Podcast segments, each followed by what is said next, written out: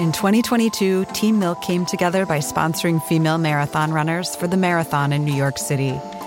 Today, they're more than 20,000 strong. In 2024, Team Milk is making an even bigger commitment to female runners and launching the only women's marathon in the U.S. designed for and by women. The inaugural Every Woman's Marathon will take place in Savannah, Georgia on November 16, 2024. You can learn more and register for the marathon at everywomansmarathon.com.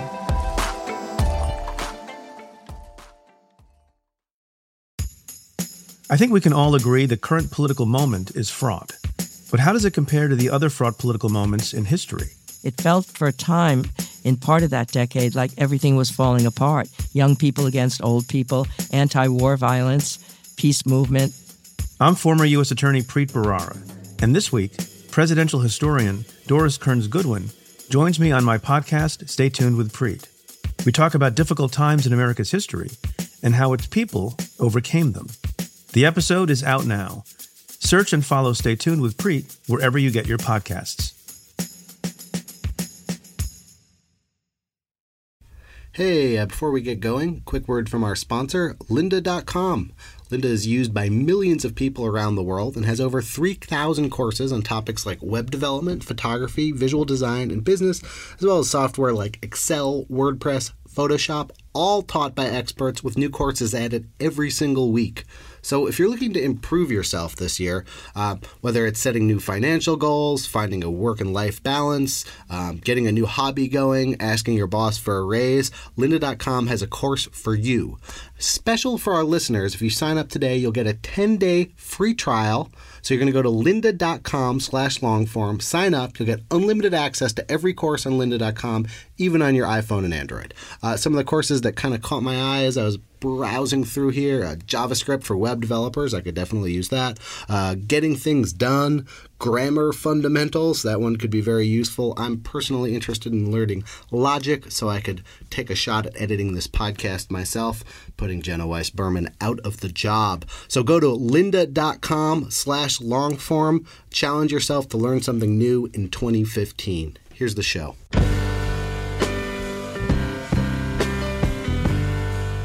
Hello and welcome to the Longform Podcast. I am Evan Ratliff.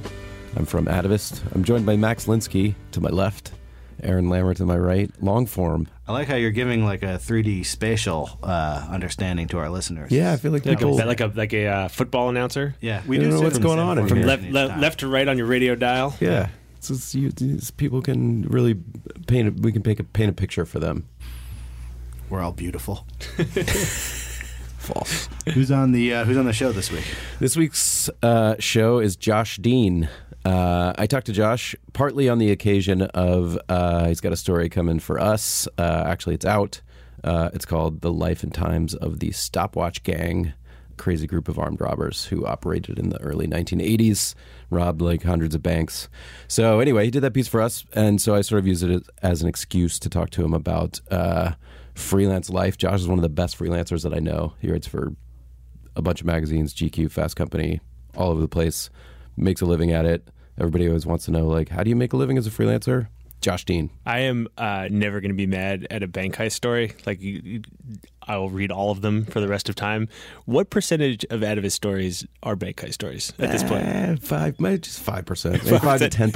I thought percent. you were going to come with the question of what uh, what percentage of bank heists result in a feature article.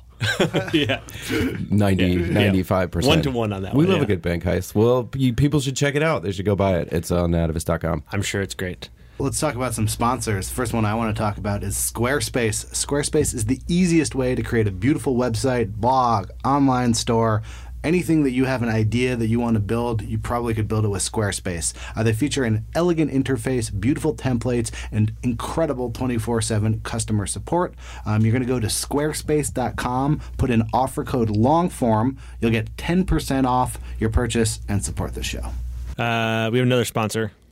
You guys for uh, That's that's the that's the horn sound I started developing last week. I thought that was the alarm grid It's the sound. alarm. It's the alarm. Uh, the, the sponsor is not alarm grid though. What? Oh, no, no. But this is I'm like ringing the the, the sponsor alarm. It's like a, a like a it's like the top of a You cop can see car. how you can you can see how it would be confused when the alarm was introduced with the sponsor alarm grid. That's true. That's true. It is like it is a it's a small nod to uh, the residual thanks to Alarm Grid sponsorship that they've now added the alarm into my vocabulary. Our alarm grid's really getting a freebie here. I know, I know. It's hard to speak like the Lammer sponsor language. I'm not fluent. I need lessons. Uh, the sponsor I was referring to is Tiny Letter, which is a simple, elegant way to send an email newsletter. And I, I uh, saw a thing this week that maybe you guys have seen this before, but I saw multiple people on Twitter this week refer to just their Tiny Letter. Yeah. The same way it would be like their Tumblr or their Twitter. So it's like, get yourself a fucking Tiny Letter. Myself and the editor of this show, Jenna Weiss Berman, were on a panel last night. One of the guests on the panel, uh, Nicholas Quah, who runs the Tiny Letter Hot Pod. Uh, I mean, you know, people getting on panels as a result of their. Uh, To be fair, that is a fantastic newsletter. oh, it's a fantastic. That's when you know you've made it. Panels. It's a it's a great uh, it's a great example of like something that you like go and sign up for like a tiny letter right now could like could be your thing next year. Evan, you're a big like conference guy. You're on the scene. Uh, yeah, I've, I've seen you on the scene, the conference scene. I've seen you out there. Hey, it takes one to see one at a conference. Here's Evan with Josh Dean.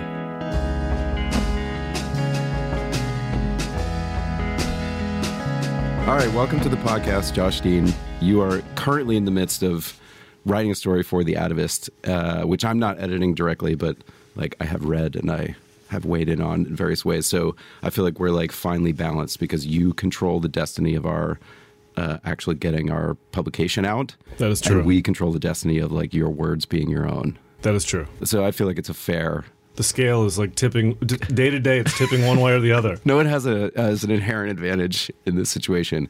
But I actually wanted to start with editing because I feel like you have followed a trajectory which is somewhat the inverse of the way a lot of writers end up, which is a lot of writers uh, freelance, like in their twenties maybe, and they can afford to like not make any money or anything, and then they get an editor job, or someone works their way up the staff, and then you're sort of like a establish that and you whatever have a family life and then you're an editor and that's a more stable job and maybe it has health benefits and you've as far as i can tell taken the reverse path of that which is that you were an editor with a stable job and now you are a like mercenary freelance writer I threw out a very good career with benefits in order to sit alone in a room and chase checks. That is true. And I have two kids. I, exactly exactly what i'm interested in Wh- why did you leave being an editor you were an editor at men's journal Well, that that's an easy answer. okay I got fired. okay every editor at men's journal gets fired Right. I, well, yeah, especially if you're the editor in chief. The higher up the masthead you get, the more likely you are to be fired. And if you're the editor in chief, you will definitely be fired. In the four year, I was there about four and a half years. I had four different editors in chief, or did I have five?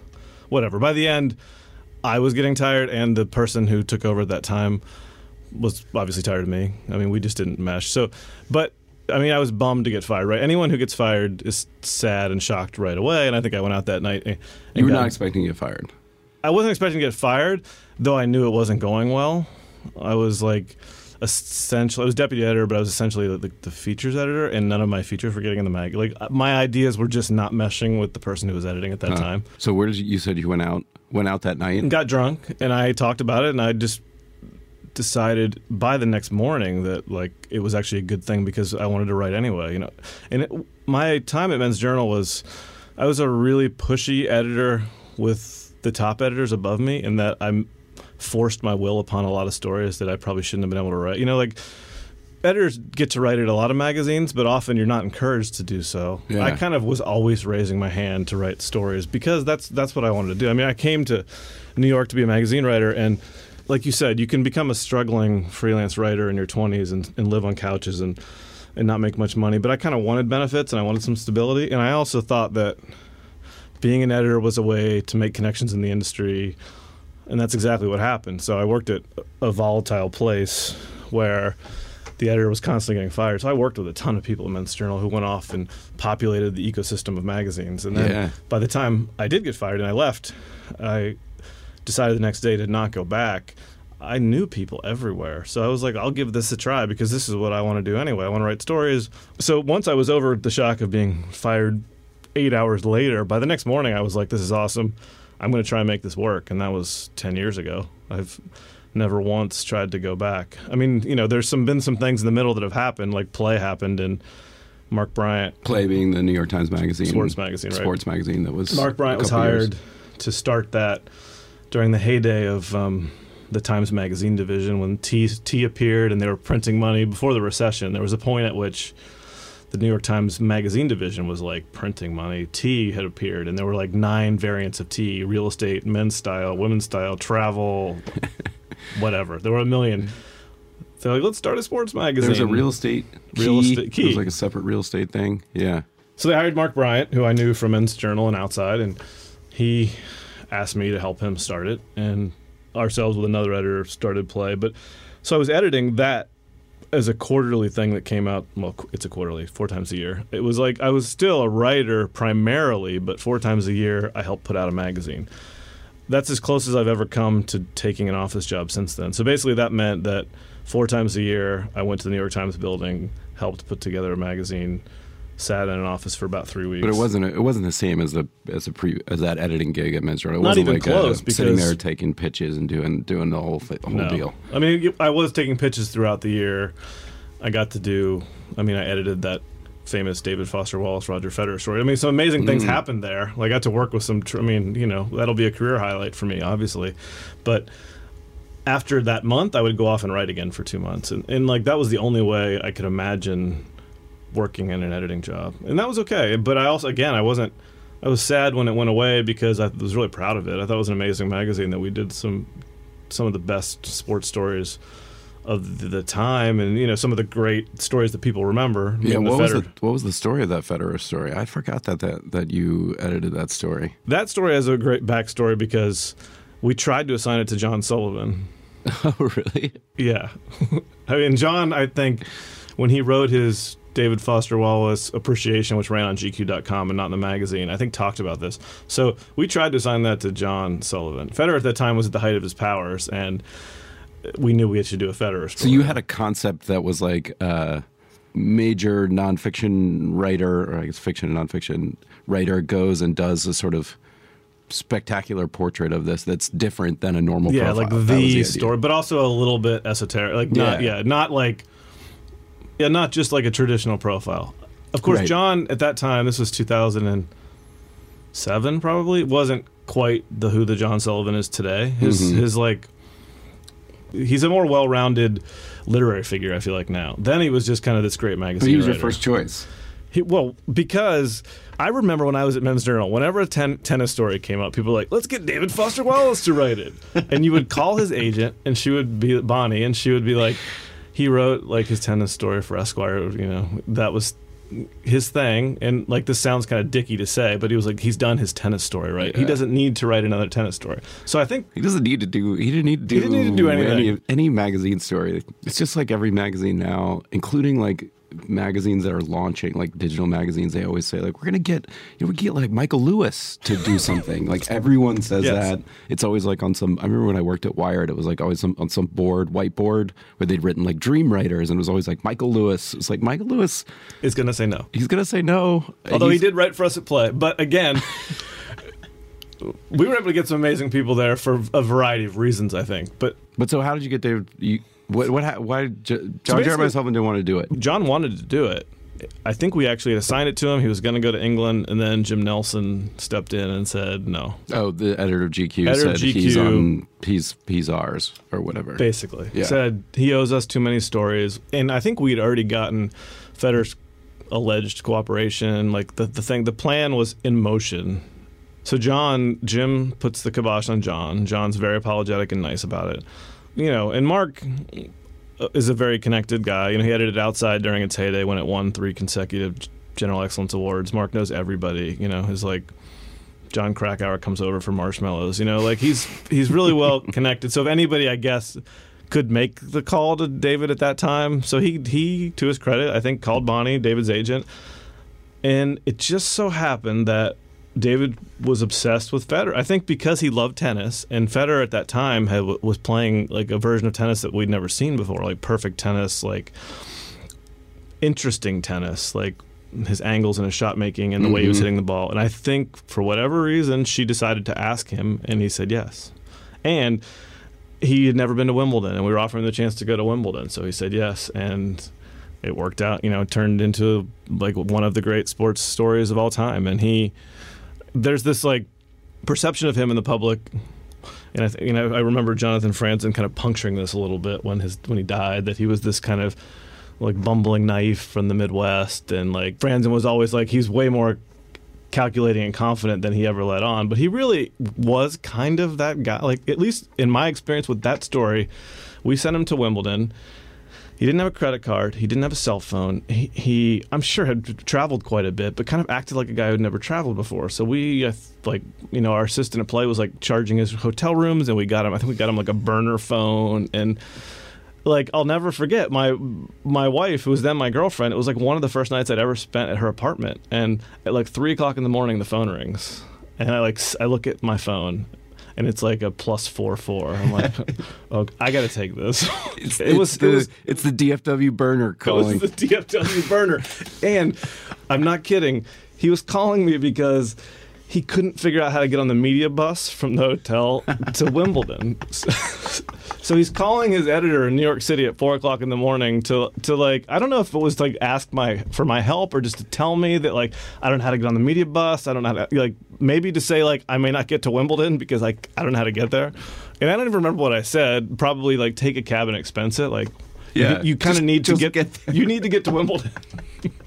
so he became this like funny figure in our relationship. So you know when when he died not that long after a year or two, and and she was or was it three years, whatever. You know, it was like I felt slightly personally connected to, to him eh, only in the sense that I'd edited this one story and we'd had interactions over the course of a month. I mean, obviously, like all writers respected him greatly and thought he was a, like one of the best writers of, of his era, and, and he was wonderful to work with and funny and and the whole sort of like naive side of him was endlessly entertaining. I thought, you know, I mean, he also notoriously like would fax, you know, like fax or send these things saying like, "Don't, Yep. don't you dare change this." Not, eh, not like that, but like funny. Th- I, mean, remember seeing of- funny things like that. Yeah, I mean, kind of like that. He didn't. Yeah, because he, didn't have, at that time. He didn't have email. He used his wife's email.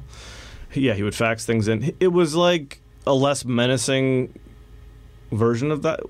Basically, if you're going to change anything, we need to talk about it. Was the kind of unspoken subtext of the conversation, and to the extent that that was like an eight or nine thousand word, or was it eleven thousand words? It was a long story, and he, he would notice everything. Like, mm-hmm. I mean, there were cases where I think I would like change like a semicolon to a comma or something, and he would pick up on it. Like he was that attentive to his and kind of would dress me down. Like if you change something, we need to discuss why you changed it. There are not many writers, if maybe any, now who could even would even have the gall to try that, but also you know uh, would notice probably that on that level, an eleven thousand word story when someone changes their punctuation. And he also, you know, the other famous thing. I don't want to spend the whole time talking about David Foster Wallace, but the, but the other famous episode from that whole story was that he, to his credit, and I mean, most of us, I think, agree that the Oxford comma, the serial comma, is should be used everywhere. Right? I've I just had this conversation today. It's in the out of style forever. I don't even know how that there is an anti-movement, but the New York Times is in the anti-serial comma. It's They don't, and he was a real stickler. So he argued it up the masthead to the like copy czar of the New York Times, and they made an ex- exception for his story. We we ran serial commas in David Foster Wallace's story. To my knowledge, that the first time. Maybe they've changed the policy, but and I remember when he was making his case and is kind of like, oh, you know, I don't want to create a big stink, but I feel very, you know, I, I, this is like a very passionate issue for me, and uh, um, if I need to talk to like Bill Keller, you know, I'm happy to do that, and you know, and Mark, I think, went in, took it to the paper, and, and I remember David telling me, he's like, I think if it matters, um, I'm on the board of the Oxford English Dictionary and the American Heritage Dictionary, so I think my credentials are like, I'm, I'm like, I don't know that you need to argue your credentials with me, but but that's impressive. if anyone is in a position to take a stand on the Oxford comma, it's the guy on the board of the Oxford English Dictionary. So, So that's like that's like a peak editing experience. yeah. But, I, but so if all of my if, if editing could have only been editing David Foster Wallace stories, then I think maybe I could have stayed with it. But what I'd always wanted to do was write, and even at Play, I wrote a bunch of stories. And Mark would probably tell you that I was annoying as hell. Hey, it's Max. I'm going to pause things for a second and tell you a little bit about two of our sponsors this week. Up first, HP Matter. HP Matter is a new digital magazine where the brightest minds in business share their perspectives on a technology driven world. Uh, and even if you, like me, are not one of, say, the brightest minds in business, you're still going to find tons of interesting stuff in HP Matter. Their latest issue, which just came out this week, is all about the future of telecommunications. They've got predictions for how we'll all be talking to each other in 2020. Uh, this great interview with Facebook's head of mobile about the company's future in your pocket, uh, and this awesome infographic. It really is uh, pretty cool about the machines that will power all of this technological future of ours. Uh, so go check it out hpmatter.com or click the link in the show notes for a list of some of the most interesting pieces from the new telecommunications issue. Thanks very much to HP Matter for sponsoring the show. It's uh, great to have them. Our second sponsor is our old friends at Squarespace. Squarespace is the easiest way to create a beautiful website, blog, or online store for you and your ideas. Uh, if you have previously tried to build a website, blog, or online store for you and your ideas, then you know that doing so is a huge pain in the ass. Uh, even if you know how to code, building a website is terribly time consuming. Squarespace is here to make that process simple, easy, quick, exactly what you want building a website to be. They've got these beautiful templates. All you have to do is just click on one and go. Uh, all the design is responsive, so it looks great on any device. If you do hit a snag, you probably won't, but if you do, they've got 24 7 support via live chat and email. It really couldn't be any easier, and it's only eight bucks a month. And if you sign up for a year, you get a free domain. Uh, so here's what you should do my advice if you would like to build a website, blog, or online store for you and your ideas, and you would like to avoid uh, murdering yourself in the process, go to squarespace.com and use the code LONGFORM at checkout. You'll get 10% off uh, and you'll be supporting the show, which would also be a nice thing for you to do. Uh, so thanks very much to Squarespace. Thanks to HP Matter. And let's get back to Josh and Evan.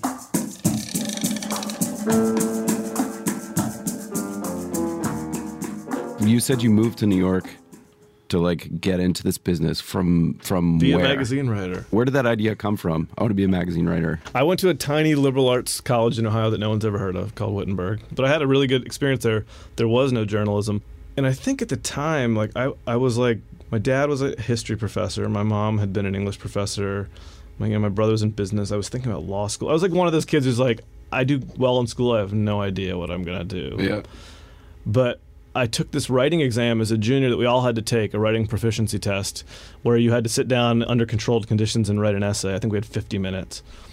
And I got a perfect score on it. And it was like the only perfect score that had been scored in recent years on this test. Was it test to get into something? No, it's just, like, testing juniors' writing proficiency. I think just to make sure, like, are we. We're a liberal arts school. Everyone who leaves here needs to be able to write and argue and think. And, like, this is one test of, like, people shouldn't be slipping through the cracks. So when they go out in the world, they need to be able to write briefs or arguments or stories. Yeah. Um, if you believe in epiphanies, like that was a tangible epiphany in my life where this thing happened and I suddenly got all this praise and like the editor of the um, the university editor who published like the alumni paper and everything suddenly wanted me to work for him and like the local newspaper was like offering me an internship and it was kind of like oh my god I'm good at this thing that I didn't realize but just it makes because the sense. test prior, prior to the test, this was not a notion in your head. You just kind of no, like took this test. I, And I loved like, to "Hey, you're- read, and my parents were writers. Well, my dad wrote a couple books, and my mom was a poet. And I don't know, this sounds really naive, but like being a writer for a living didn't seem like an option. It's not like it was on the list of when I was looking at like lawyer, doctor, accountant, stockbroker. Like writer wasn't like one of those cards up there. Yeah. And then suddenly it was, I was like, oh wait, then and then I then I took the limited journalism classes that we had, and there were you know there was a journalism teacher. There were five or six. I took the creative writing classes. I took screenwriting, everything I could take that was writing, and then the things I li- the thing I liked doing best was writing the longer, you know, for the student newspaper, the longer features, the profiles, the for the alumni magazine, and I it just was very clear to me that there not only did I want to be a writer, but there was a kind of writing I wanted to do, which was longer stories where I could spend more time learning about something I didn't know about. You know, it's and it's always been my favorite thing about this job is that you get get paid to obsess over some subject that either I'm interested in or I didn't realize I was interested in, and I get to learn about and. You know, you become kind of an expert in a million different things. So, how'd you get a job at Men's Journal coming from a college Oh, that man. I, I literally can't remember? You said it a minute ago. Wittenberg. Wittenberg. Yes. Oh no! I mean, it wasn't like I went straight to Men's Journal. I had some shitty jobs. I, like my first job was uh, um, I worked for a trade publication that like did forecasting about the fashion industry. So it was like sock sales will be up in the fall of 1997. I've always known you to be very knowledgeable about where fashion is going. well, there you go. That's socks. uh, now especially. I understand. I'm very fashion forward with my footwear.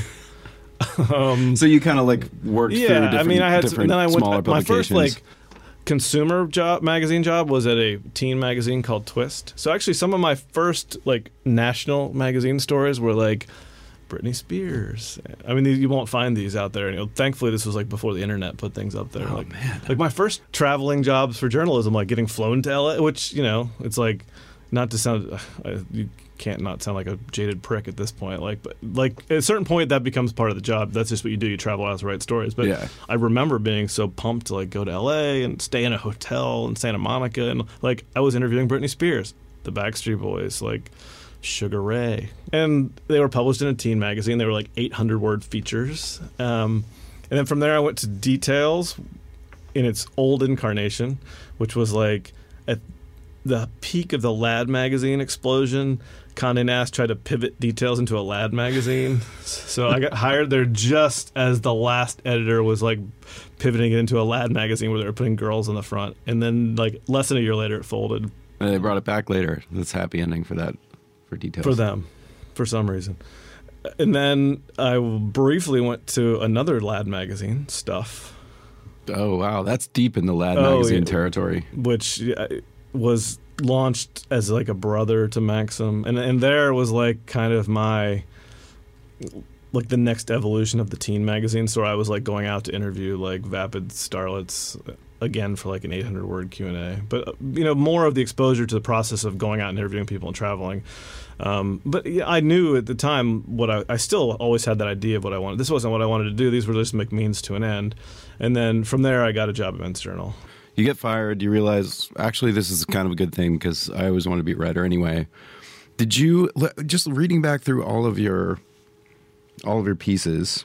I was trying to I always try to like sort out some theory of like how you approach your work and then see if it matches uh, what you actually think. Like you do a lot of stuff that's like cars, stuff that's like feels like it's very much like I know how to deliver this piece. I know how to get this in on time and exactly what you want, and helps me make a living. Uh, although some of them are very fun. And then you also have like very serious pieces, and then you have pieces where like you get to have adventures and go all over the world. The thing I'm wondering about is when you set out to be a writer, where you're just like, all right, I'm just going to pitch stories all over the place. Like, did you have a plan? No, I wish I wish I had like a roadmap or uh, I was more mercenary about it. What I knew is that I knew a lot of people because Men's Journal churned through so many editors, and there were a lot of people I could hit up for work, and there were certain subjects that people knew that I knew, which like for yeah, cars is a good example, or sports. Um, at Men's Journal, I'd edited the car column, among other things, so I learned something about cars. So I kind of knew that there were magazines that might find that knowledge useful, and like didn't have a car person. So Yeah. especially at that point, less so now, but I, I was like looking at how can I sustain this model, right? Unless you have a staff writer job or you're married to a very wealthy person or you're independently wealthy, like it's not an easy way to make a living. It's a great way to make a living, but the, you know the ideal situation sometimes is to have like more mercenary work that pays for the work that you care about. Yeah. Now, and I think a lot of writers pretend to be precious about that, or maybe they can afford to be precious about it, or they're above doing. You know, once you have a staff writer job, like I was never, and even now, like I, you know, it's not that I won't do mercenary work. I still do. You know, but it's like if it's easy and they'll pay me money for it, and it's not embarrassing. You know, uh, why would I say no to like yeah, some you know somebody wants me to go drive some car? It's like. does that seem beneath? I, you know, I, I sort of reject the whole idea of something being beneath me. There are obviously some stories I wouldn't do or I have no interest in, but Yeah. this job is fun and should be fun. And like, I wouldn't turn something down that seems like a fun thing for me to do just because maybe the story that ends up at the end is not something that like 10,000 people are going to tweet about. I don't give a shit. You know, Yeah. clearly I want to be respected. Like certain stories I care a lot about and I want people to read. I always tell my dad, he's like, I haven't seen anything. Have you written anything lately? I'm like, yeah, I've written a lot That of is stuff. the worst question for a freelance writer. What are, what are you working on? What are you working on? What I haven't seen your byline Uh, lately. we need to make money, and I, I work for myself from an office with no hours. I can take any days off that I want. But I also have a family and two kids. You know, I've I have a cabin in the Catskills. Like I have I have a lifestyle that I have to maintain. And if if if, if I looked at this job as like I'm only gonna write six thousand plus word features for these six magazines, I you know well one my kids would starve. You know I would I would like not be living in New York City. I would, uh, you know, it's it's a it's a it's a math you have to put together to make this job work. I, I think I, I you know you had um, Taffy with the complicated last name on recently. Brodesser-Akner. Yeah, I mean, and she was kind of. I think she was talking about this too. You know, she's very prolific. Yeah. right? and, and similarly, turn- like there out. are there are probably writers out there who will be like, "Oh my God, you write for Cosmopolitan," and it's like, well, who fucking yeah, who cares? Like, I mean, that's part of the ecosystem of magazines that pay us money, that still pay us a decent amount of money for our work. So. You're crazy to not take that money when people ask you. Yeah, well, it's interesting because this stuff gets it gets sort of like untethered from its publication. Like if someone were to read like the story you did, I I really like that story you did about the flooding in the Catskills from a few years ago, which was like a very it was just like a uh, tick-tock basically on like people whose lives were destroyed by a sort of unexpected unexpected flash flood and kind of like what happened to them in those moments and afterwards. And if someone read that story, they would be like, "This guy must just write features like that." For you know, if you saw that, that's kind of what you would assume. And then you, if you saw a piece that was just about, I drove a Ferrari around for a couple days on a track, and here's what it's like, they'd say, "This guy just writes stories like that." And the mix of it is very interesting to me. that's what I love about like I don't want to say I've made a conscious effort not to specialize, but I kind of have made, you know, I've at least made a semi-conscious effort not to specialize.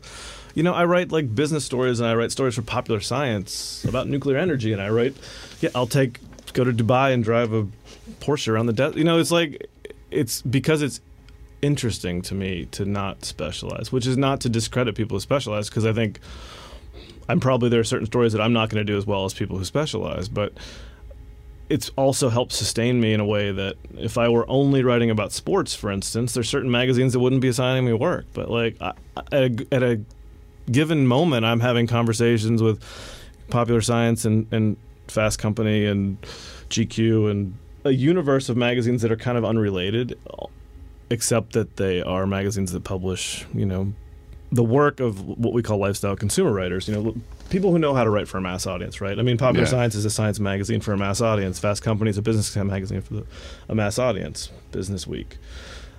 I may not know a lot about derivatives, but that doesn't mean I can't profile a hedge fund manager. Or um, I went Business Week sent me to I went to Korea and China to write a piece about cloning. I, I'm not a geneticist, but if you're a good enough journalist and you know how to ask questions to people who do know what they're talking about, it's only your job to understand it well enough to interpret what they're saying and figure out one if it's bullshit and two if in a way that you can then translate it to the people who are reading it because the readers of Business Week are not geneticists either, or maybe some of them are, but they kind of want to know, well, this is crazy. There's a company that's like cloning dogs and other animals, maybe Yeah. mammoths someday. Yeah, I thought the science in that piece was was uh, was really well done. Thank you.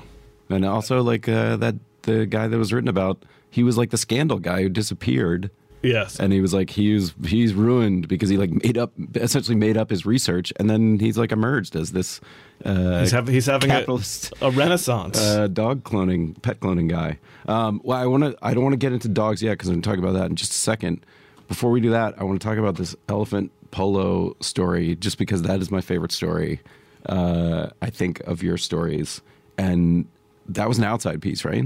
Yeah, that's How just- did that even come about? You played. I'll just frame it. You played polo on top of an elephant in like the world championships of elephant polo in India, uh, Nepal. Nepal. That probably the apex of ridiculousness when it comes to stories that I have done. But that's like a that's a classic like adventure, like freelance writer adventure that is you could not have in your life in any other way. Although that's a situation where even me, I'm a correspondent for Outside. I have a long relationship with Outside, but I feel like if I just pitched them like, "Hey, there's an elephant polo world championships happening. I should go play in it." They'd be like, "Ah, it's quirky." But what happened is a friend of mine was on a some kind of like liquor press junket to Nepal. Chivas Regal has always sponsored the elephant polo world championships. Makes sense. Makes perfect sense. Totally. Ridiculous people who drink expensive scotch go to things like this, right? And, and the people that play are like, you know, like minor royalty and like dudes from Dubai who run like contractor, you know, they're like security contractor companies, like wealthy people who can do ridiculous things at their own expense. Well, anyway, my friend was on a junket and he was like watching elephant polo being played and the American ambassador was there, and they like struck up a conversation. And he said, "Why isn't there an American team?" And the ambassador was like, "That's a good question. You should go home and start one." So he did. He came back, and I, I wish I could take more credit for it. He like put it together. He, he, there was a, a travel publicist who we're both friends with who was able to secure a bunch of funding. So I actually was going to do that anyway because it was just too ridiculous. He was like, "Do you want to play on my elephant polo team in the World Championships?" You were going to do it, not not even write about it, or it's the kind of thing where you know you're going to write about it, Yeah. but uh, but well, but th- so then I like took it to my outside editor and said, "Listen, I'm doing this thing anyway. It would be kind of funny, you know, should I write about it?" And they were like, "Yeah, you sh- you should." yeah, and it was paid for. But how did you deal? You dealt with the junket part of it by just writing that. No, it actually it. wasn't a junket. Oh, it wasn't? no, the the the travel publicist who became our manager, um, Melanie Brandman, who runs a big travel PR firm, um, actually put together sponsors. So we had sponsors. We were sponsored by Continental Airlines and But then did they have to be like mentioned in the story? No, because they weren't sponsoring us because I was doing a story. They were just They were just sponsoring the team. the team to be participating in, in this glamorous event. They felt Continental Airlines felt like their brand would be enhanced by a close association with the luster of elephant polo. and I mean, why wouldn't they? it's clearly it's it's taken off. Since I then. feel like the brand has really taken off since I wrote that. But you, uh, we won't. I won't give away the ending because I think people should go read the story. It's fun. We'll link to it in the show notes. But also, it was like the things fell into place for you to write about it for the most part, like in terms of how the team did. But it also it felt like you did have to do a lot with a little in terms of like the sport is. It's actually just like a bullshit thing. Oh, it's. I mean, it's, it's ludicrous. It's not. Yeah, it's like a made up. It's not a sport. It's a made up sport for like rich, bored people. I mean, actually, that's not totally fair.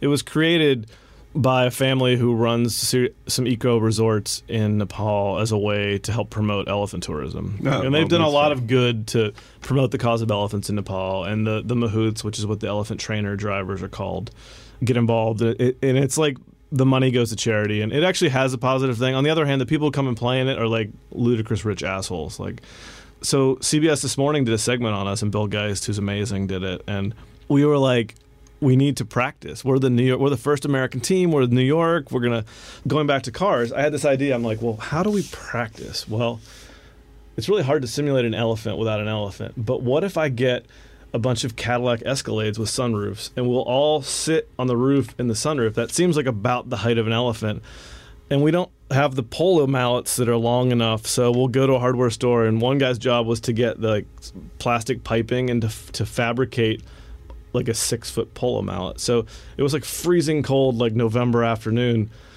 We went out to Jacob Riis Park in Queens, which is the largest parking lot I could think of in the Rockaways. Like the only parking lot in New York big enough to drive Escalades to around fake elephant polo practice. yeah, to, to have like Escalades squaring off with people sitting on top of them with these giant mallets, like practicing. And CBS Bill Geist came out and filmed us, and I mean, it was not. It was it was ridiculous. I mean, the whole thing was ridiculous. It's- what's even more ridiculous is that we did well. Yeah, that's. I mean, yeah. we we did not embarrass ourselves. It turns out if you're like a decent athlete, you can adapt to a lot of things, and you're playing against like fat guys who who drink scotch. You know? No one is an elite elephant polo player, right? It's, there are guys who come back again and again and get better. And we went back the next year and played again, and actually we didn't we did worse. But I have one more question in this vein, and then uh, and then I want to talk about books for a second. But you've you've done like pieces like this, which is not exactly like dangerous. Like it's a lark, but like whatever. You could have gotten hurt, but it's you you did that. You've done like snowboarding in Iran, where one of the details of that story that I thought was like, why did you do that? Was like I smoked pot with three different, two or three different like groups. Like you can get like imprisoned and like once you have had kids, did your approach change to these assignments? It definitely changes the the concept of time. If my wife is listening, she'll she'll be like, "I've heard you say this so many times." but like, I will subject myself to like kind of ridiculous travel schedules in order to do things and still be like a decent father. You know, I mean, which there's a couple of things I could say about this. One is that like for instance, if it's a story like last, not this summer, last summer, I had two different stories that required me to go to Sweden in the summer. One of them, I went, flew over, spent a day, flew back. I basically went there for, I don't know, 36 or 48 hours. It's like almost as much time on the plane. Yeah, like just ridiculous. I was wiped out. It was crazy, and it wasn't because she asked me. This is not to say that like my wife is like she's actually also a journalist. She works at People Magazine. Really understanding and super supportive of it. It's a pressure that I feel. It's not a pressure that she puts upon me. I just felt like I'm going there to do an interview. Like I can do that interview in one day. I don't need to stay an extra night. Just to, as a single person, I would have stretched that out over four or five days. In the in the magazine, probably would have been yeah, totally. That's fine. You're going. So, it's absolutely changed the way I've gone to L.A. and back in a day before. That said, there are some like when I went to do that cloning story in Asia, I was gone for eight days, and there are times where, if the story warrants, Afar sent me on this sailing cruise with my dad in, in Indonesia for two weeks. And Mm-hmm. I mean, that's two weeks is way beyond what I would typically do, but that was a chance to spend two weeks with my dad as an adult. Like, that's not something I thought I would get, and I'll never get it again. So, and again, my wife was like, absolutely, you should do that. Like, they're going to pay to send you and your dad to Indonesia to sail around on a boat for two weeks. Like, you'd be crazy not to say Right. yes to that. Like, That's not like chasing Britney Spears around L.A. or No. Vegas or something for And- two weeks. And I can imagine situations where, like, the right adventure story would totally be fine. Now, would I, like, put myself in danger or go to a place where I thought, like, I could get arrested? Uh, No. I mean, clearly I can't. I mean, my gut says yes because I would kind of want to, but no. I mean, it's good for the story. it is- Smoking pot in Iran is good for the story. It's a good detail. I mean, I would go back to Iran. I think I was maybe a little naive. That was 2007. Like knowing what I now know about people who've gotten in trouble there and ways I could have gotten into like, that whole thing. I'm not good at preparation. I'm always the guy running for the plane. Like I was in Baltimore last night. I was literally like the last guy on the Amtrak as it pulled out. I got to the station. I there were no cabs. Like I'm constantly that guy. As much as I travel, I'm terrible about preparation a funny story about Men's Journal. I when the Iraq War started, whatever year that was after September 11th, did we invade the next year, 2001 or 2002. The Pentagon was like very upfront about the media, maybe because in retrospect they felt so bad about the the war built on lies that they were going to put journalists in every division. Like there it was a- all about embedding. they trained Yeah. everybody. Well, we had a slot at Men's Journal. We gave it to Hampton Sides. I don't think Hampton Hampton won't be mad for me telling the story because he wrote about it for the New Yorker. Hampton went to the training where they made him put on the chem suit and he freaked out. He was like, "Fuck this. I'm not I'm not I'm not going to go get gassed by nerve gas." So he backed out. They were they were like, "Okay, you can have your spot, but you have to fill it within 24 hours." So I raised my hand. I was like, I'll I'll do it. And for whatever reason, they were like, okay, really, if you want it, you have until tomorrow to make this decision. So um, I went home, called my brother who was in the army, told me some story about he hadn't seen any combat, but he was in Korea during the Cold War and how he like almost crapped his pants hearing artillery. And i called all these people my dad who was like really super supportive my biggest fan who was like you should do it. It's a great opportunity. And i was like the next week i was supposed to go on vacation with my girlfriend. We were going to go to mexico I, anyway, I stayed up all night weighing, weighing, weighing, and I went in the next morning and I was like, I, I just can't make the decision on this kind of notice. I'm going to pass on. So I passed on it. When I called my dad, by the way, he was like, "Thank God." He's like, "That was the worst advice I ever gave you. I didn't sleep at all last night." My Polly, my stepmom, was like, "Why did you say that?" Like, he's like, "I'm so glad you didn't go." I would have been embedded with the um, First Marine Recon. Evan Wright ended up with that group. He wrote Generation Kill, which went on to be like a big bestseller and a successful HBO. this is like foreshadowing for another story we're going to deal with. I'm not saying that would have happened to me, but and I don't even know if I regret it. But that that's an adventure. That's a, a dangerous situation I passed up. Clearly, today I would not embed with like, you know, Restrepo. Right. right.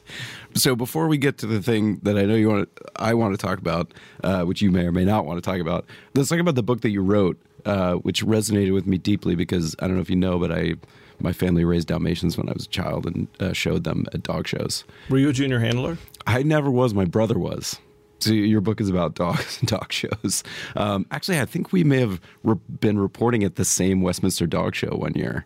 Were you reporting there? Yeah, I did a story for National Geographic where I, w- I went to the Westminster Dog Show and reported on it. Uh, it did not that much of it made it into the story, but it was 2010, which I think from reading your book Yeah. was like a I would have been there. were. Yeah, 2010, were- 2011 were the two Westminsters. Uh, I mean, we can't cover the whole book, but one thing that is kind of like you reference it in the at the beginning, and it was so interesting, like following the tra- trajectory of it is like, how do you pick a fucking dog to follow? Like, you're picking a subject, first of all, that is not sentient. Like, you cannot interview your main character, which is like a dog named Jack. but also, like, how do you pick a dog that you're then going to follow for what seemed like years, like a very long period of time through like his pathway through like dog shows and trying to become a champion and grand champion? It was a year. Well, yeah, it's funny. I pitched this story to my agent long before we sold the book, and he was like, "That's great." I was like, "I'm gonna, I want to profile a show dog, and I want to spend like a year." He's like, "Great, you should do it. I can sell it. Go find a dog." So then, uh, that was several years. I, then I was kind of like in a like what you're saying. I was like a m- paralysis. I'm like, "Whoa, wait a second. How do I?" What? How am I going to choose? Like, there are 190 whatever breeds, and like each one, like, how do I like know which one is going to be successful? How do I know if it's going to be an interesting dog? Like, there's a handler, there's an owner. This is crazy. How I'm like, so I was like frozen for a couple of years. Like, this is a book I could probably do. And then, actually, it was kind of another situation of necessity. It was really when, in the year after the recession, when the magazine industry cratered, I had more time than I'd had in a while, and I was like, okay, this is when I need to write my book because I have time. Yeah. I didn't have kids at that point. Like, I need to do something good with this because I was still working, but less. Everyone was working less. The only way I could make it work was to find a dog. Like, I couldn't start with a puppy because how do I know? Like, every litter, even a litter from show dogs, you don't know. They might all wash out. None of them might be show dogs. I decided, like, I should find a dog that's kind of already on the circuit, doing pretty well, but interesting. And kind of doesn't matter. Like, of course, in my dreams, I want the dog that's going to go on to win Westminster. I want the Rudy dog, who's like an underdog, is going to win Westminster. So I just went out. I started writing to handlers in my area in the Northeast, and just basically saying, "Here's who I am. I'm a journalist. I have this idea." Almost all of them ignored me. A couple of them wrote back. There's, they're super busy. Those people work crazy hard. This um, one of them, Heather Bremer, who was part of the couple that I ultimately followed, wrote me back. Initially, like very hesitant because she'd had some stalkers. There's like dog show handler stalkers. I think she was like, "I'm very busy. Call me." And it turns out when I called her back, she was like vetting me to make sure I wasn't a creep. Yeah. Are you part of the underworld of Yeah, like are you just a weird stalker? So then she was like, "You should come out and meet us, see what we do." So I went to a dog show in Westmin- in uh, Westchester, uh, and I just met them and I looked at their dogs. They had a variety of dogs, and I knew that I'm like a big dog person, so I'm like, I don't want to follow a Pekingese, and I'm not really a poodle person. It should be like a Oh, dog, you're like a large dog person. a dog that I would own, which is like maybe a lab, maybe a Bernese Mountain Dog, something. And there was this Australian Shepherd at the show, and he was like a beautiful dog. He he had a lot of personality. He's like kind of an electric personality, actually, which is funny to say about a dog. But he like literally was like vibrating on the table, and it turned out like one of the tensions in the story uh, in the book.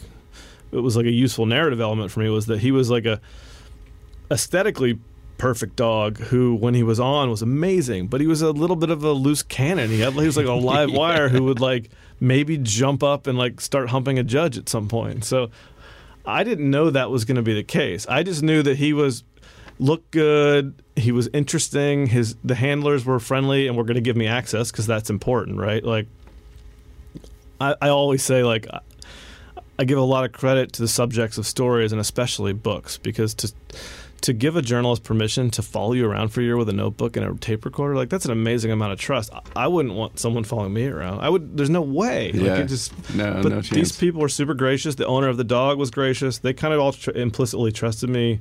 But also, if they if they had said like, ah, we're just not going to show this dog anymore, then you'd be fucked. Yeah, I would then like the book falls apart in the middle. I mean, Yeah. there were times it it worked out because she, the owner, was struggling with money, whether it was worth it to keep showing him or not, and I was trying not, you know, I was starting to feel like is is the pressure of me causing her to show her dog more than she wanted to because there's a journalist writing a book about you, like you, and you don't want to start to become that pressure on the story. Right, some Heisenberg principle happening with the dog shows. in the end, he he was very successful, but not tremendously successful. He almost won a couple big shows. He had, a, you know, it wasn't outrageous that he could like win Best in Show a couple times. He didn't quite, but and it kind of didn't matter in the end because I, I what I realized and what I've heard. I mean, in in that that situation, you want to write a book that the public likes. Anyone who doesn't care about dog shows, but but the real test of how good a job you've done is if the people from that world read it and say like, "This is fair." you know? Yeah. We've all seen Best in Show. It's amazing. It's funny. Real life is is very similar to Best in Show. One reason that movie's so funny is it's so accurate. And Yeah. you'll hear that from dog show people. And, and my challenge was, like, if I if I'm just out to make fun of people, it's very easy. Like, but that's not a book, right? That's maybe a magazine story in certain magazines. But like, these people need to be empathetic. You need to want to root for them. Yeah, you're going to make fun of some of them, but they're going to say things that to the average reader are going to seem ridiculous and you're going to laugh at them, but then they're going to read it and not think it's outrageous. Like that's doing my job well, I think. And I've heard from people in the show world that they rec- it's the book that people recommend to each other still. you know, Yeah. and, and I'm proud of that. And I think that's a good test of any store, magazine story now. It's kind of like there are certain subjects, and I'm sure you've run across them, where you just know you could do like such a hit job on them, or like you get, I feel like one of the whole points of a like a deep subculture story like that is that if it if it comes off, you don't read it thinking like, look at these people, they're insane. Like, why are they so obsessed with dogs? You you actually come out of it thinking, I'm obsessed about something else in that same way. Like, Totally. I mean, you, you relate to the the way they connect with their dogs. It sounds crazy to someone who doesn't like dogs, but the whole idea is like you have that with something you just it's not dogs. there was an anecdote I, I, I like to tell in interviews when I was doing interviews for that book, which was I was in the middle of reporting that, and I would come home and tell my wife like stories of these crazy people and oh, aren't they so funny? They're so obsessed with dogs. And I'm a big sports fan, and my one of my teams is I grew up in West Virginia, West Virginia University basketball and football, and that happened to be the year that West Virginia went to the Final Four for the only time in my life. And in the grade eight, literally that the day that they played Kentucky, Kentucky was ranked number one in the country, and heavily favored. West Virginia was an underdog. I went to a dog show. It was in Edison, I think, that day, and I came home like rushed home in time to watch this game. No one expected West Virginia to win. Well, they did. They won. It was an upset. And like there was one point late in that game where I was like on the floor with like a pillow over my head, like screaming at the television, acting like a fucking lunatic. And like I just like had a moment where I like stepped out of myself and I'm like if dog show people could see me right now, like they'd be like, think- What is wrong with you? Like these are a bunch of people playing a game. You don't know these people. They're yeah, at least a we love these dogs. We know them. yeah, at least these are like our dogs. Like, who do you know from like wearing these uniforms that happen to be from a town that you once lived in? Like, who's the crazy person here? So that was a very useful moment of perspective for me, where I was like, okay, I get it. Like, any subculture looks ridiculous, and a crazy sports fan is one of the. I mean, there are a lot of us. Like, Yeah. the only reason it's not out, more outrageous to be an obsessed sports fan is because there's so many of us. So you your your your book came out and uh and then even in your bio on your website it says like I'm looking for a new book idea. Please help me. Send me an email. Oh, is this? Are we going into the therapy portion? Well, I'm interested in uh well that you were looking for a new book idea. You're doing this piece for us. which we should describe. It's a kind of it's a very like the atavist type of piece. Like it's a thing that happened in the past that uh, a lot of people forgot about, and uh, I don't actually remember how you found out about it. It kind of relates to the story that you're leading up to, the, to the, the book thing. At some point, many months ago, I fell into like a bank robbery rabbit hole one day, and I ended up on the FBI's website just reading about old cases. Um, I think the sort of bigger picture was I was thinking maybe there was like a, a bank robbery book to be done in the vein of Brendan Koerner's hijacking book, like Yeah. maybe kind of a collection of stories about. It's like the one crime that's it's like seems larger than life and sanitized in a way that they all become folk heroes. Uh, so I just started reading about bank robberies, and I found this story of this Canadian gang who apparently were very famous at one point, especially in Canada. But I'd never heard of them, and I mentioned them to everyone. They were called the Stopwatch Gang, and I started reading about them. I was like, "This is a great story." And even if it was, I mean, I'm sure this has happened with other out of Atavist stories where it was famous at one time. A lot of people from that era might know about it, but Yeah. after a certain point, nobody knows about it. And in the Yeah. states, you know, one of these characters is who becomes the narrator of my story is still pretty well known in Canada, especially among people over forty, probably. But Americans don't know anything about him. I had not, I had not heard of it when you. It's one of those mentioned it to cases where you think like, oh, Canada is just like America. Like they have all the same culture, but then you realize in certain cases it's not at all like America. They have a whole like. Like there are celebrities there that you've never heard of. I've Criminal never heard celebrities. Of. There are criminal celebrities who are household names who we've never heard of, and you will find you will hear about them in, in my story. it was a case of like just spending a day reading about characters, and these guys just stood out to me. So then you started working on the story for us, which is like a perfect story for us. But how did you get access to the guy? How did you find? So there's one guy. There's three bank robbers. One of them's dead. One of them's no one knows what happened to him. The other one is like getting out of prison, halfway house situation. But how did you go about like reporting that out? I mean, and part of the story is that he at one point redeemed himself and became a fairly known writer in Canada. Um, I just I, so I wrote to his publisher and just said, "Is there any way you could get me in touch with him?" I knew he was on the verge of getting out of prison. I actually didn't hear back from them. I think I emailed his publisher, didn't didn't hear back, but then out of the blue, I got an email from him saying, "I heard you were looking for me," almost like that terse. I think. Hmm. So then I wrote him back. We had like a bit of a back and forth. We did this kind of dance of like, I don't really feel like there's much I have to say. You know, he'll he's told his story a million times. He's written a couple of books. He's been up and down. But then I just kind of like talked to him more and more, and we hit it uh, either hit it off or he it came to a point. I mean, it's clear that he likes to talk. He's a very thoughtful, smart guy. He feels like even though he's told his story a million times that he hasn't always told it the right way. He's kind of late in life and feels like he wants to set the record straight on some things. He had a partner, the the one who's died, who ended up being the most famous of the three of them, a real folk hero in Canada, and I think maybe feels a little like his star was eclipsed a little bit by Paddy Mitchell and was ready to to tell a bigger, wider, more well-rounded version of that story. You have to commit some serious robberies to feel like like your literary star is eclipsed by like your fellow robber who became more famous, famous than you. But they did. They committed an incredible number of robberies. They did. They were very successful bank robbers. I mean, no one, you can't quantify these things. Well, I guess you can by amount stolen, and, and we don't really know exactly, but they were very successful. I mean, dozens, 50, 100. We're not sure how many, but they don't even know. So uh, I would encourage everyone to go read the story for obvious reasons. But I'm also interested in, and we've talked about this uh, previously, that you had another story that spun out of this story in some way. Yeah.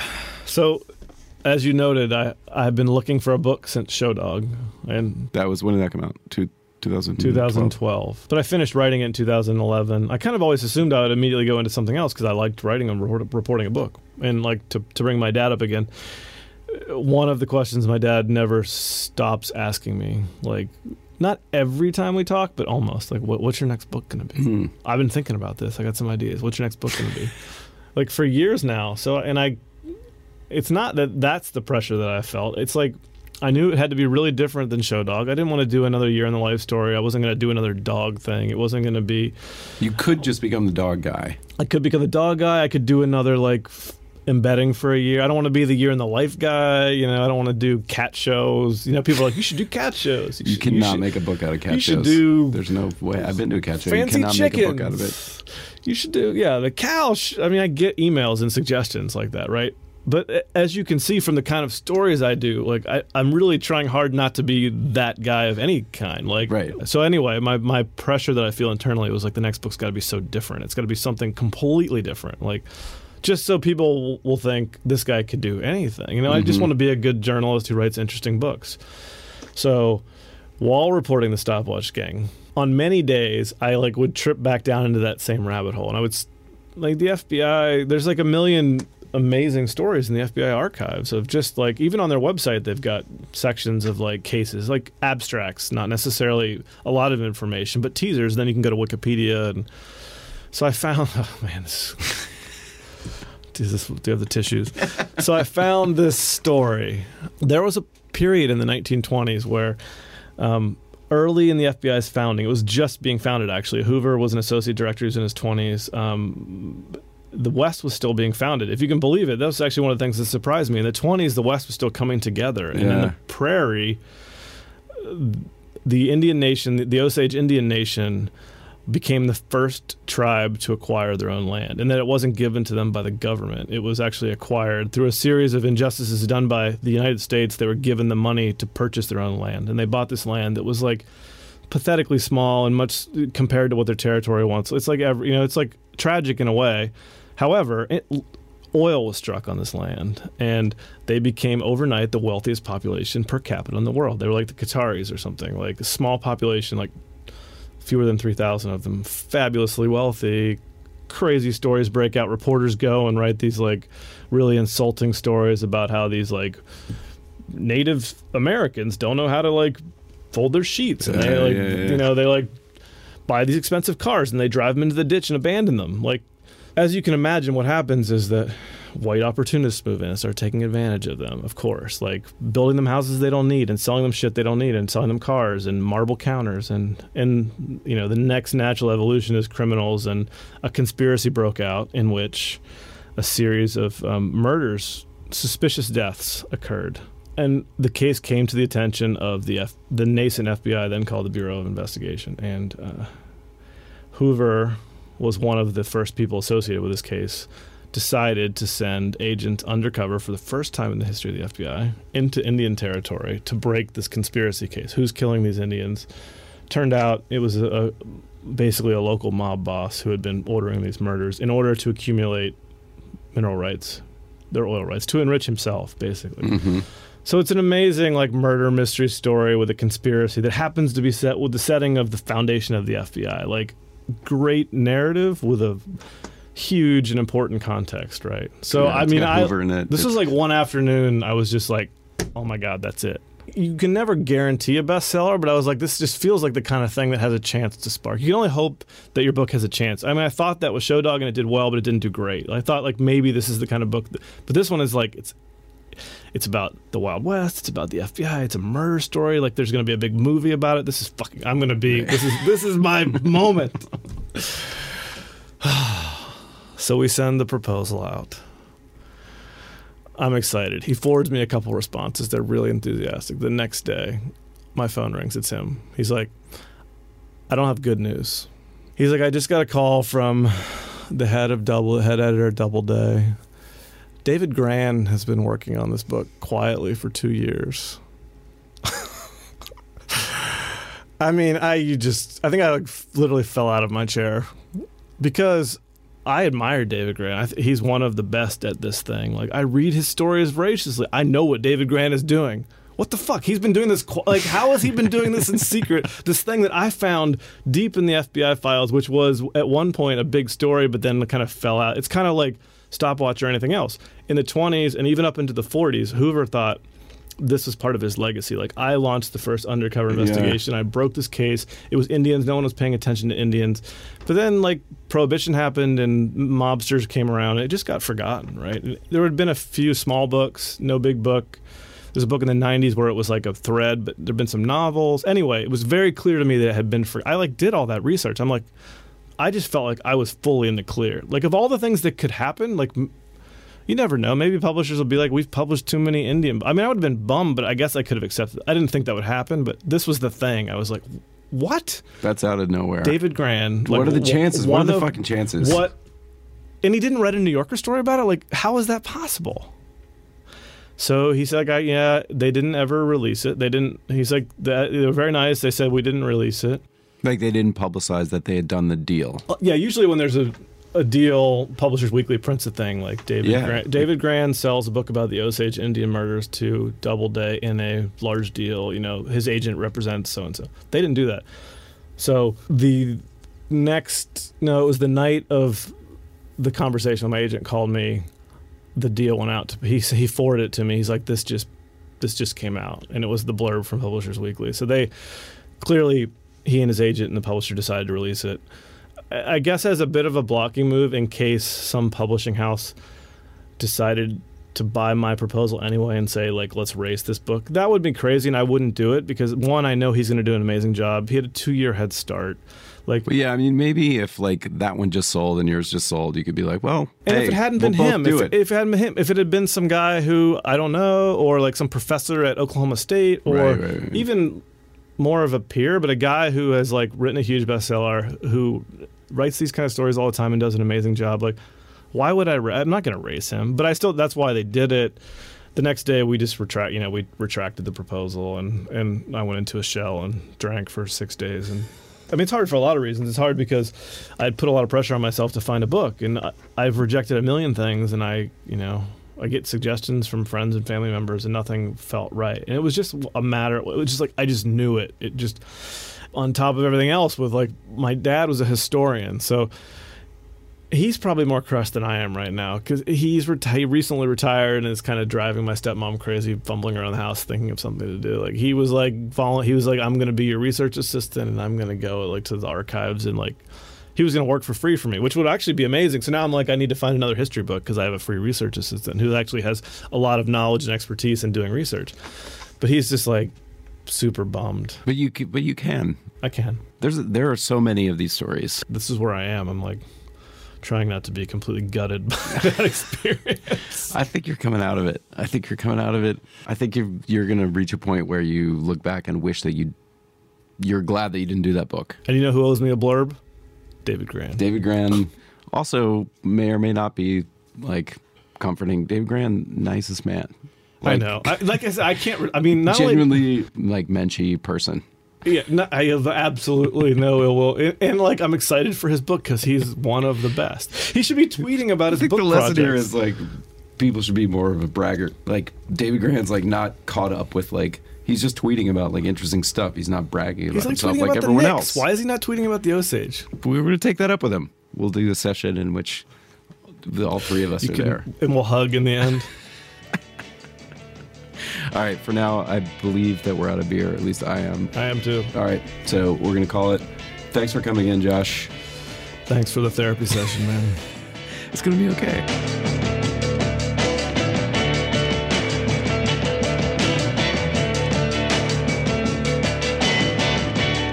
That's it for this week's Longform podcast. Thanks for listening. Thanks to Josh Dean for coming in. Normally, I only see him to watch soccer games, uh, but we talk about the same shit.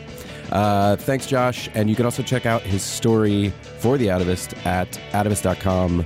You can download our app and you can obtain it there as well. Thanks to my co hosts, Max, Lin- Max Linsky and Aaron Lammer, and Jenna Weiss Berman, our fantastic editor, as well as Rachel Mabe, our intern. We will see you next week.